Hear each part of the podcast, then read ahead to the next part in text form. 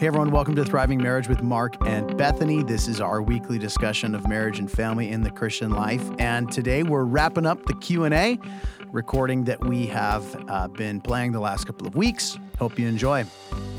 Uh, yeah, I don't have anything else to say that's clever this time, so just enjoy. All right, see ya. Come on over here.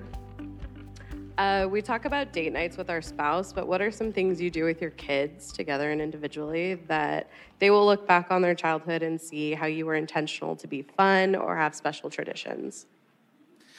So we talk about dates uh, with between husband and wife, but how do we do family outings?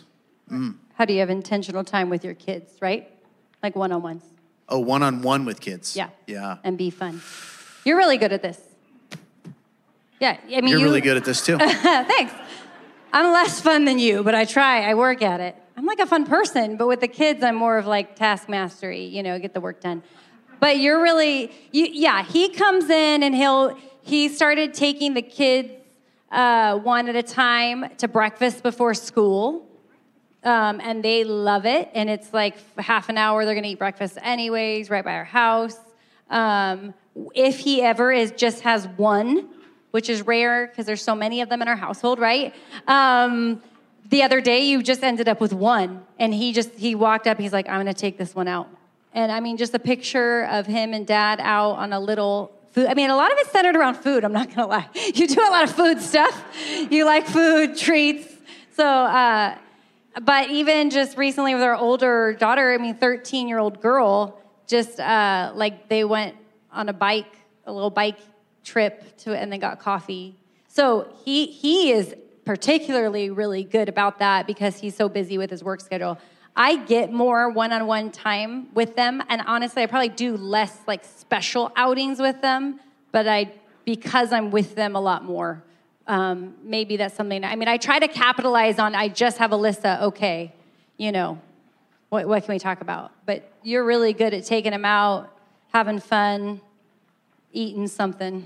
you you find ways to create special times with the kids. Um, it's maybe just less like outings and excursions. and, Right, like right. You find times at in the home a yeah, lot. to yeah, more so stuff. there. Yeah. And so it doesn't have to be you spend money on food. It's nice what you do. yeah, like baking with them or doing Yeah. nails with the girls or doing something usually Totally. physical with the boys, Yep. like ping pong. Right. whatever. So Yeah. I want to take my girls on lots of dates, and I call them that. And I take them on dates. I ask them if they want to go on a date with me. I take them somewhere special. I treat them like they are the most precious thing in the world. And I tell them that they're beautiful. And I, I just, I, Yeah. I don't want to cry about it right now. uh, so if I talk He a whole might, lot yeah. about it, I will. but I, I really want for them to feel loved um, and cherished and not go searching for that with some other chump, right? He's setting the bar really high for the future spouse. I just, yeah, totally. Um, I want them to have high standards for dates and for guys who are going to be interested in them. And so I want to try to cultivate that as best as I can. So I don't know what the regularity is, but as often as I can, I take them out on one on one and I try to be really intentional with that with the girls. With the guys, I just try to do guy stuff with them and um, Wrestle. Yeah, sometimes we just- sports outside. Yeah. Yeah. yeah, just go into the office and turn on music and WrestleMania.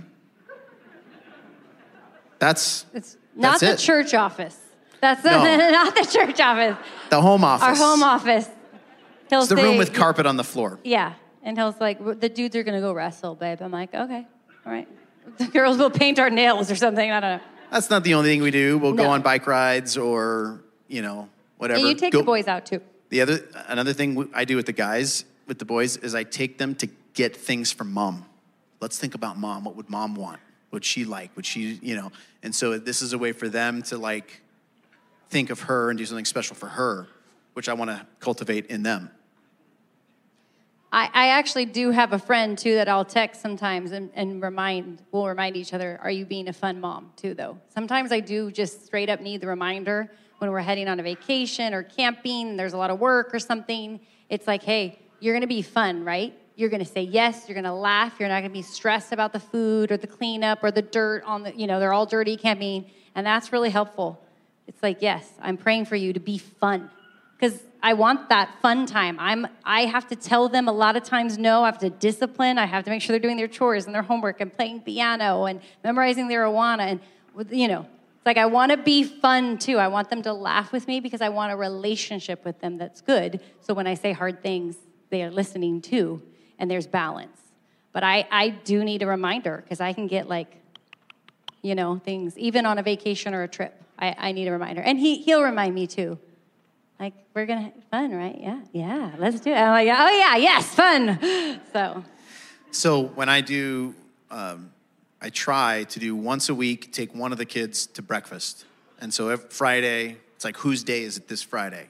And they all want it to be their day. But and at those breakfasts, I, I, I try to make those a little bit more like spiritual and focused, a little more discipleship. And I ask them, like, what are you learning right now? What, what, is, what, are you, what are you learning in your church classes? What are you learning when you read your Bible? What is God teaching you? What's hard at school right now? I just ask them these kinds of things and we talk. And there's just a big difference between having, I could ask those same questions in around the dinner table with six of us, and we could have a really good conversation as a family, but there's just something different about it being one on one, one on one discipleship. There's something special about that. There's something significant about the exclusivity. So there are not five, four other people around the table. It's just me and you. What do you, what do you think about this? And I think good discipleship often has to be exclusive. It has to exclude in order to include the one special. So, so I want to disciple my kids in that sort of way, and outings are a good opportunity for that as well. So, we also see the value in doing things together as a whole family. We'll do outings, you know, big group, um, special trips, things like that. And and to kind of connect to the earlier question about uh, the the Sabbath day, our, our day off. We're trying to do kind of big, fun things together as a family as much as we can, and really, really capitalize on on time off by going big in that way. Other questions? Okay, we have yeah a few more minutes, and then I want to end with enough time for you to talk at your tables. So, I've got a 10 year old and a soon to be eight year old, and they have an interest in girls already.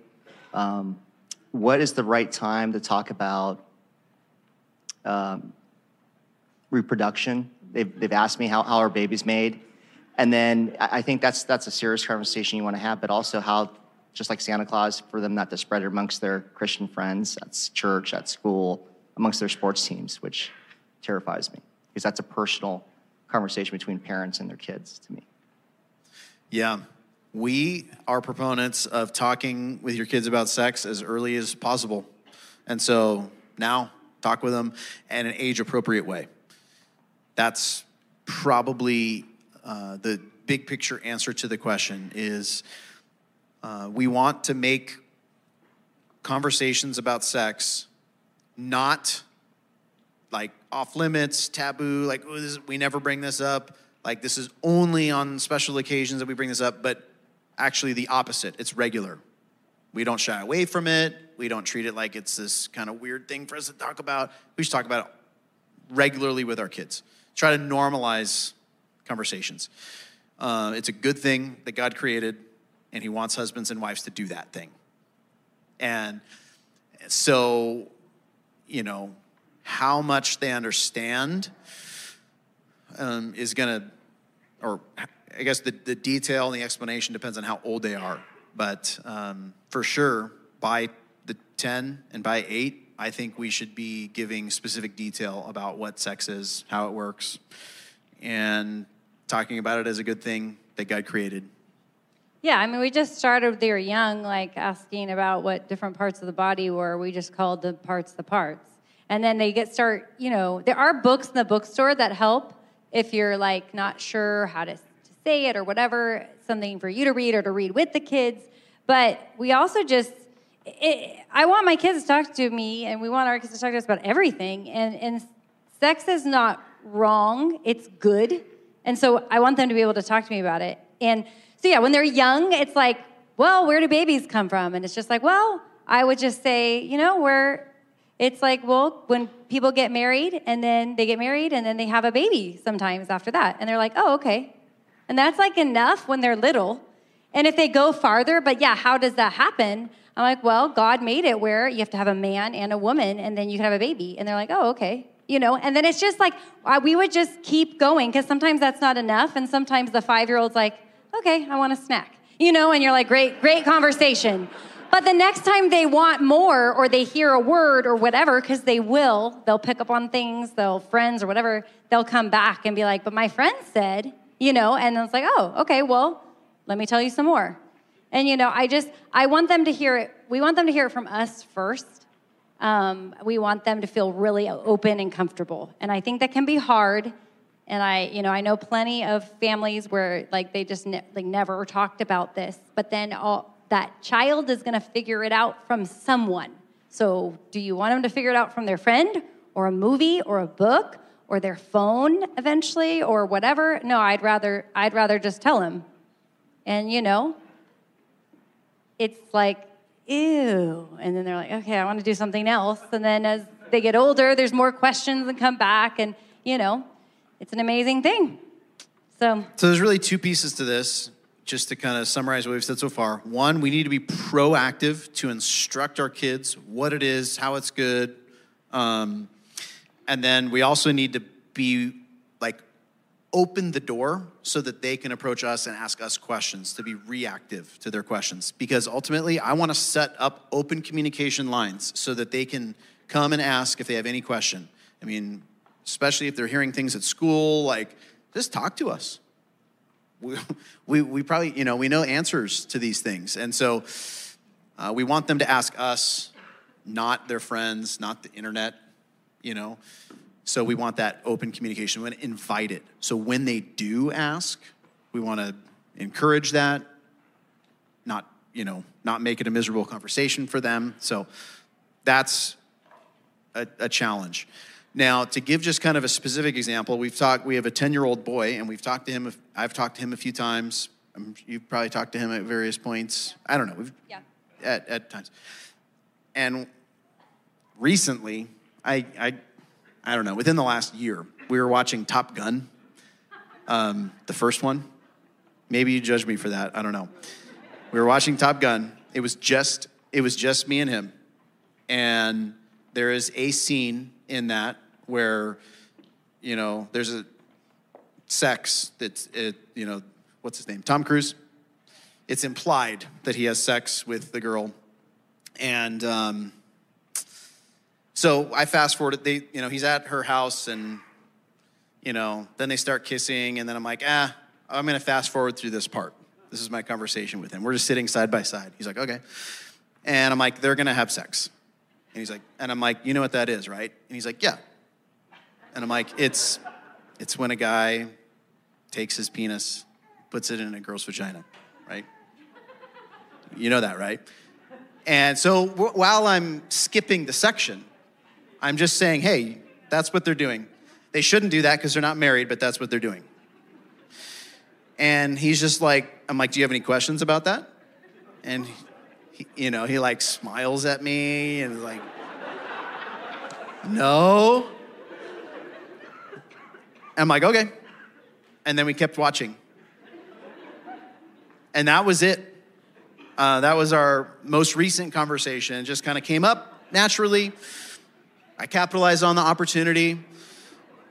It, That's such a boy conversation, too. I mean, my conversation with Alyssa was like 45 minutes, you know? It's like, wait, what? And like, just all, I mean, yeah, just very, very different. Lots of questions, lots of vocabulary definitions, lots of, you know, so you and dad, yes, you know, so just four times? No, more than four times. You know? At least four. At least four. Yeah, I mean, just so so much. But you know, years ago it was less. So it just we. I mean, at this point, they've asked us words they've heard at school in relation to this, and and we just try. You know, the the thing is to just not respond like, "What you just said that word?" They don't know what it means. They're asking, and just to be able to let's talk about it. And what does the Bible have to say about it? That's where I go. Well, the Bible has, you know, talks about sex. God designed sex. Okay. Yeah, and I think we need to feel pressure to talk to our kids about it soon. Yeah. Now, talk to them, find a way in the next week to have to, to mention it in an age appropriate way to your kids, depending on where they're at. And maybe it could be a, like a 30 second conversation like mine was. It was just like, okay, let's keep watching. And we are just sitting side by side. We weren't, I wasn't like grilling him in the eyes. What do you think about that? Look me in the eyes. It was just like, okay, we'll keep going. And I mean, and then I've I. I I don't know if I said it then, but I've said it like, hey, if you ever want to talk about about that more some other time, let me know. I did. I for sure said it that night. I was like, hey, if you ever want to talk about it, if you have questions, if someone says something, ask me. Yeah, and I'll, I'll just one final thing because I am kind of we are passionate about this. Uh, when we did uh, youth ministry, I'll, I'll never forget the meeting that I had. Well, a girl, multiple girls that were 18 year olds approached me as the pa- high school pastor's wife and asked if I would talk to them about sex because their parents wouldn't. They wanted to meet with me so I could explain it, and they were 18. They had all these questions, and I'm just like, you, you need to go to your mom. You need to go talk to your mom. She won't talk to me. You know, so that was just eye-opening. That in the Christian world, I, you know, it's like we, uh, I don't want to say anything or whatever. I don't know what it is, but we, I think it needs to be different. I don't want my kids to be going out to college, off away, and have everything they've picked up has not been from this relationship. So. It's interesting if someone says my my mom won't talk to me about that. Like I wonder what the mom would say. Right. Because I, I push back on it. but but for whatever reason, the kid has it in their mind. Mom won't talk to me about that. Right. Yeah. Maybe mom is super willing, but She hasn't opened the door. Yeah. Yeah. Well, I think we have time for one more.